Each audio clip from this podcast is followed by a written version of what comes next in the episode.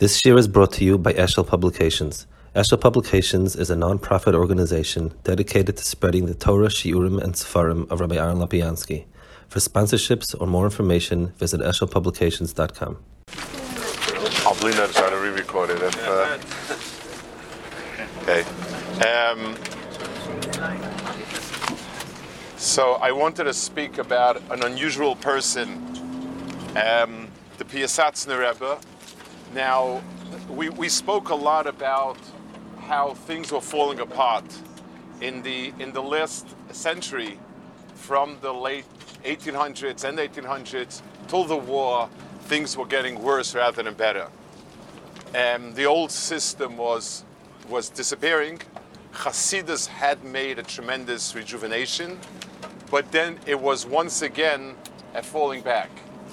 Now there were a few people who made significant changes, and we're going to be seeing uh, and speaking about a few of them.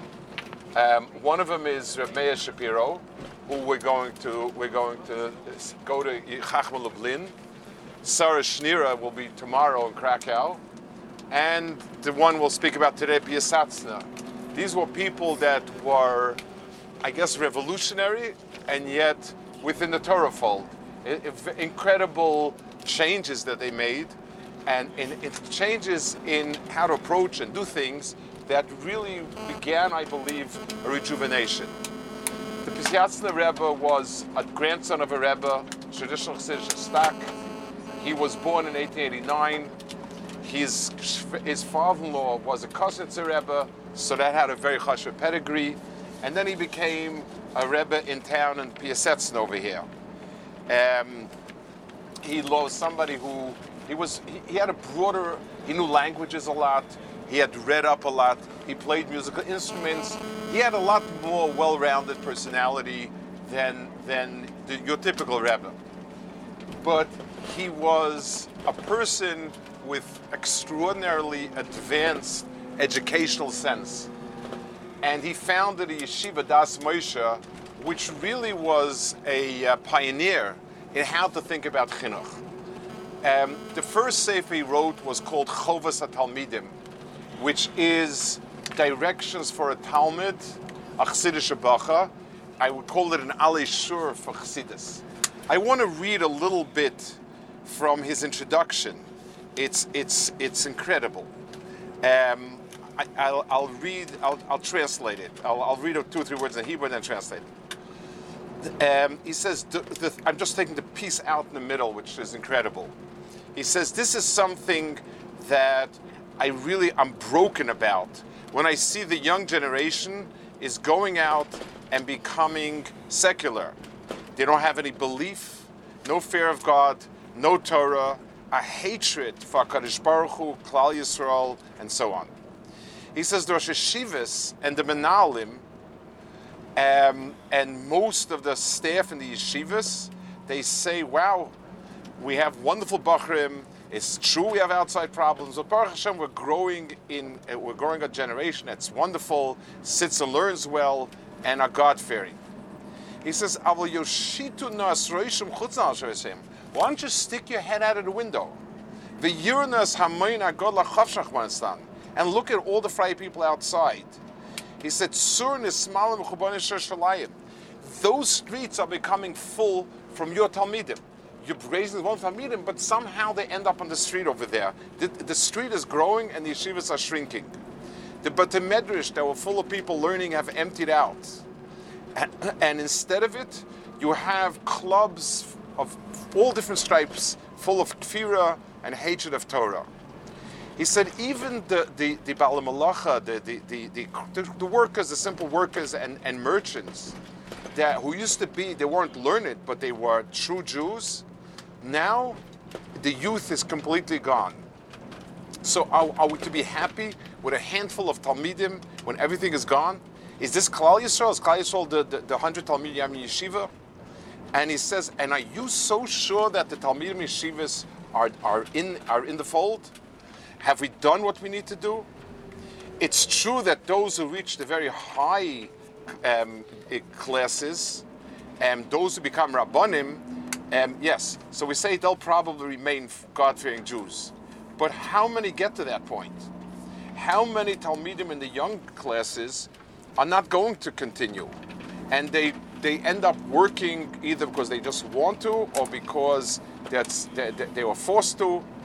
And he said, what makes us sure that the day after they leave the yeshiva, they won't throw everything away and be Machal Shabbos, as we see happens all the time. Why shouldn't we sit and think about it? That all of this youth over here, we have them here. And why did they all leave and throw everything away? It does sound written like 2022. You know, the, the, the, this, this is written in, in, in, in, turn of the last century. It says, and, and says, we, we tend to look at our youth as if they're guilty and we're, we're, we're okay. We yelled and screamed at them. We said they should be God-fearing Jews and look what's happened to them. They're terrible kids. But he says, but look about Avram Avinu. Of all the good things that he did, Hashem said, the reason why I'm so close to him is because I know that he will keep his children and his household faithful to HaKadosh Baruch Hu. Every single generation, Klal Yisrael, is a ring in this, in, in this, in this chain. And Avram Avinu is, is, starts and it ends with Mashiach. So he says, and he's giving it over to each generation to do it. So are they alone the guilty ones? Aren't I mean, are they not also children of Avram? They also should be able to be in the fold, um, and so on and so forth. Um, and he says we have that responsibility. Now um, he um, the change I guess he made eh, that I would think I would offer is as follows. It used to be the, the, the underlying backbone of, of, the, of the approach of, of Rebbeim to Talmidim was you guys are terrible, you, how dare you do this, this is wrong, this is terrible, and so on and so forth. That was the message, either spoken verbally or through a stick. Those were, that was the message. He came along, and as Chovas Talmidim starts, my dear boy, how lucky you are. You are wonderful. You are the next generation of God fearing Jews who have a sacred mission. And it's for you to do. And let's elevate ourselves together and become these big people that we can become. The, the whole book is, the whole Sefer is instructing a boy and, and, and taking and saying, Yes, I know that you're a kid and I know you have your downtime, but we're headed to somewhere really great. Again, I, I mean, you could have, you could write this in 2020 and, and, and, and, and it would not have lost any of it. And he set up yeshivas that actually started working with Bachrim and giving them that message. I want to tell you a story. We were in Ger now, and we, we were very impressed. I want to tell you another story. Uh, unfortunately, a, a, collateral effect of, of, of, a place like Ger. Uh, um, I had, I grew up with a friend of mine who, I mean, went to school with me, very sweet kid, totally not religious, uh, not, not for any special reason, just, you know, th- th- that was the, the times. His father was traditional. You know, those days everybody sort of, the Lower East Side, you were stuffed into one ghetto. Everybody went to the same shul, and everybody, you know, kind of did. But I don't think much more than that. This traditional father had a father who was one of the three or four leading rabbanim in Ger Yerushalayim. He was one of the handful of people that sat in the Mizrach and was from the Mizrach of Ger. And my father asked this man sometime, why don't you ever go visit your father in Yerushalayim? He said, because he's ashamed of me and I would not be doing him a favor by coming in. And he told my father the following. He said he grew up as a kid in, in, in Ger. He said there was no place for kids. As soon as he got underfoot, get out of here, get out of here, get out of here. And he said once, twice, the third time we listened, we got out of there. And that was it. That was what, that's what he expressed. Um, it's interesting that the Imam Mordechai saw this and he said,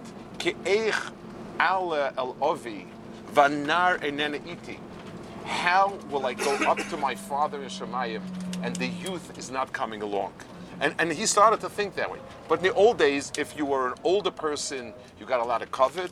If you were middle aged, you were part of the hill. If you were a kid, you were a nuisance and an annoyance and only bad.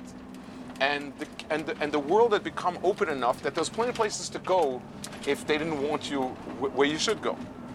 And, and he began an embracing and, and a, a, a type of a, a type of education which was very positive, and it also gave a lot of instruction, like the Alei Shur. That it, it, it was extremely guidance. That was so. He wrote one for young boys, a young boy coming to Chassidish Yeshiva, guiding him and telling him all along.